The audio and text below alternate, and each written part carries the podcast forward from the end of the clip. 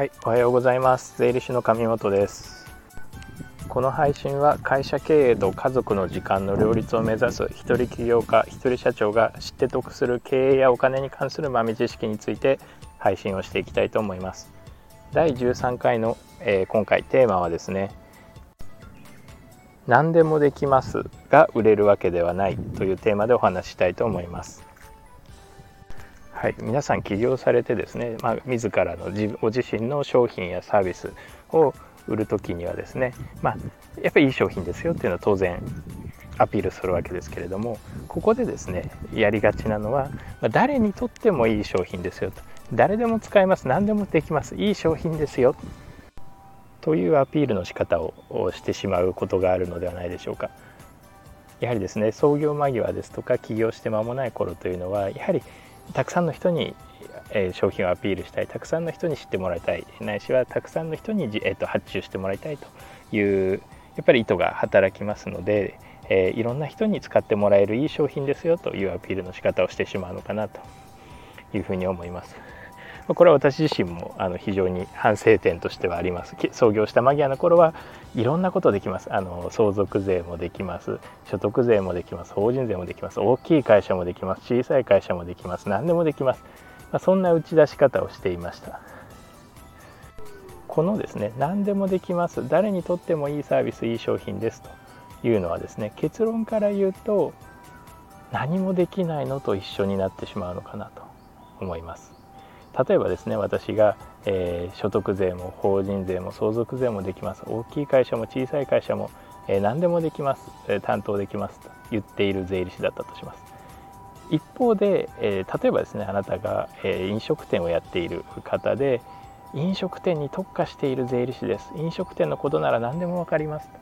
歌っている税理士がいた場合仮に私の方が飲食店詳しかったとしても同じぐらい詳しかったとしてもおそらくですけれども飲食店に特化している税理士にお願いしたいなと思うんじゃないかなと思います。はい、事業を行う上ではあのいろんな人にとっていい商品もちろんこれは最終的には目指すべきところだと思いますけれども我々一人起業家ですとか、まあ、いわゆるスモールビジネスの起業家がまず最初に行うべきはやはりターゲティングなんだと思います。たった一人の人を幸せにできるかたった一人の人にとって重要な商品となれるかというのがこの、えー、商品をサービスを拡大さ販売を拡大させていく一つの方法なのかなというふうに思います。えこの考え方はですねいわゆるランチェスターの法則、まあ、ランチェスターの戦略と言われるものに基づく考え方かなというふうに思っています。ランチェスター戦略の弱者ですね弱者の戦略第一法則のうちの弱者の法則というものがあります。まあ、これ詳細は割愛させていただきますけれども、まあ、簡単に言うとですね、まあ、これあの戦時中のお話にはなる戦略の一つであるんですけれども、まあ、要はとある戦場において、えー、勝者と弱者を分ける一つの要因は兵力兵数ですと。なのでもう兵数が多い方が必ず勝ちます。で兵数が1対1であれば、えー全えーと、ごめんなさい2対1であれば2の方は1残りますから1必ず勝ちますよというような考え方これはその、えーと、第一の法則という、えーと、同じ短距離といいますかねその局地戦においては必ず兵力が多い方が勝ちますよという考え方です。でこれはですねビジネスに置き換えても非常に通用するよという戦略なんです考え方なんですけれどもやはり我々が相手にする、え何か事業をする上では必ず競合というものがいるのかなというふうに思います。さらには自分が事業を始めようとした時にはかなりの確率です、えー、で、に先駆者といいますか先に事業を行っている方もいるでしょうし同じ分野で大手と言われる競合が必ずいるはずです。そういった認知度も何と言いましょうか。兵力という言い方あれですね。資本力ですとか人員数知名度全てが駆け出しの頃我々の駆け出しのタイミングで勝てないわけですから、まあ、そういったところに局地戦を挑んでも兵力で必ず勝てないと。なので我々はやるべきなのは局地戦をさらに細分化していってここでならうちの兵力で必ず勝てるというところを探す。誰かにとって一番になれるところをですねこう細分化していって勝つこれしか実はビジネスをスモールビジネスを成功させる方法はないのかなというふうに思います。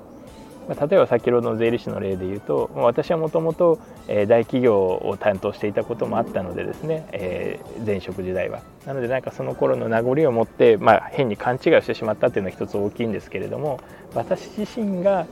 えー、勝てると思っていたテリトリーというのは大手企業がやるべきポジショニングであって我々がやるべき我々一人修行ですとか一人ビジネスがやるべきスタンスではなかった。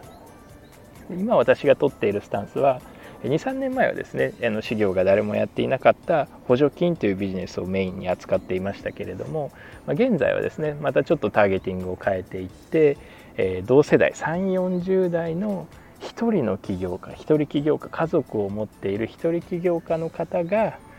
幸せになるような経営やお金の管理をサポートしたいという理念でやっています。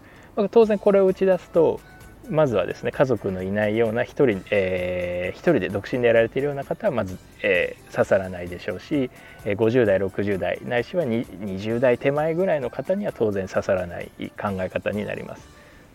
なので誰にとっても当然いい商品ではなくなりますけれどもでも3 4 0代の子育てをしている方から見るとあこの税理士さんもしかしたらあの近況家族のことも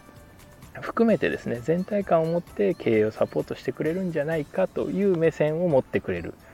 ここが局地戦になるのかなというふうに思います。この打ち出し方は当然大手はしてないですし近近隣のビジネスをやられているような税理士事務所も打ち出していない考え方なのでこの局地戦であれば、まあ、私自身も当然一人で修行やってますし一人で、え家族で家族を、え小さい子供を育てながら事業をやってますのでどう同じ環境下にあるような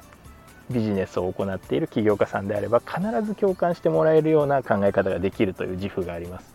なのでこの局地戦なら絶対負けないねと私自身は思ってますので、まあ、そういった局地戦を見つける誰かにとっての一番を見つけることがスモールビジネスで売り上げを上げていくために一番必要な考え方かなと思います。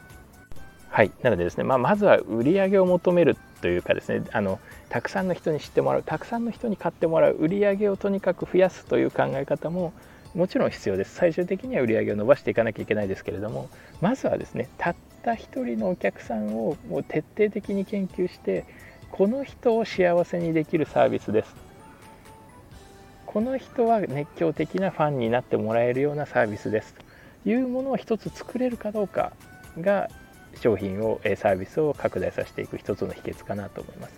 ターゲットを絞りに絞ってたった一つの売り上げを、えファンを幸せにすることができるサービスができることで実はサービス販売が拡大していくという、まあ、ある意味矛盾している考え方かもしれませんが実はそれが一番売りやすい考え方なのかなというふうに思います。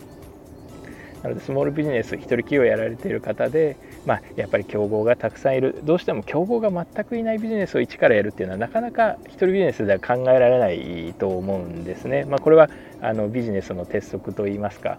まあ、キャズムを超えたようなビジネスかどうかっていうような考え方がありますけれども、まあ、要はイノベーションを起こすような要はスタートアップのような事業であればもちろん競合が今はいないっていうようなサービスあるかもしれませんが、まあ、そういったものはやはり資本力を必要にする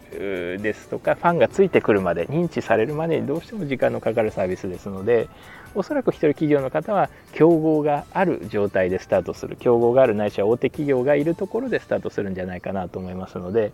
じゃあそのビジネス他がやってるからというような同じ理由でやるのではなくてやはりですね他の企業、えー、最初のこの配信でも何度もお話してますけれども最新 3C 分析ですねまずは顧客を分析してその後競合を分析して競合が打ち出してない顧客の悩みを追求してここであれば私たちは1位になれるんじゃないか私は1位になれるんじゃないかというファン層を見つけてそこを徹底的に攻めていく、まあ、これがランチェスター戦略なのかなというふうに思います。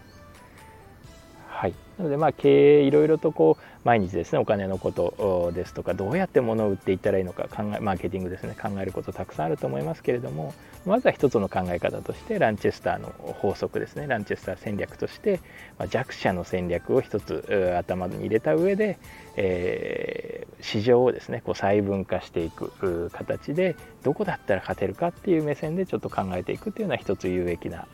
ビジネスの手法かなというふうに思います。はい、えー、この配信ではですね一人企業の方がえ一番に悩むお金の悩み、まあ、お金というのは売上ですとかお金を集めてくるというところ全般的に悩むところだと思いますけれども一番の悩みであるお金の悩みを解消できるような、えー、豆知識を配信していきたいなというふうに思います。取り上げてほしいテーマですとかお悩みありましたら個別にご相談、えー、お問い合わせいただくかこのせ、えー、スタンド FM の方のレターをいただければ個別に対応させていただきます。はいで本日は本日もご清聴いただきありがとうございました。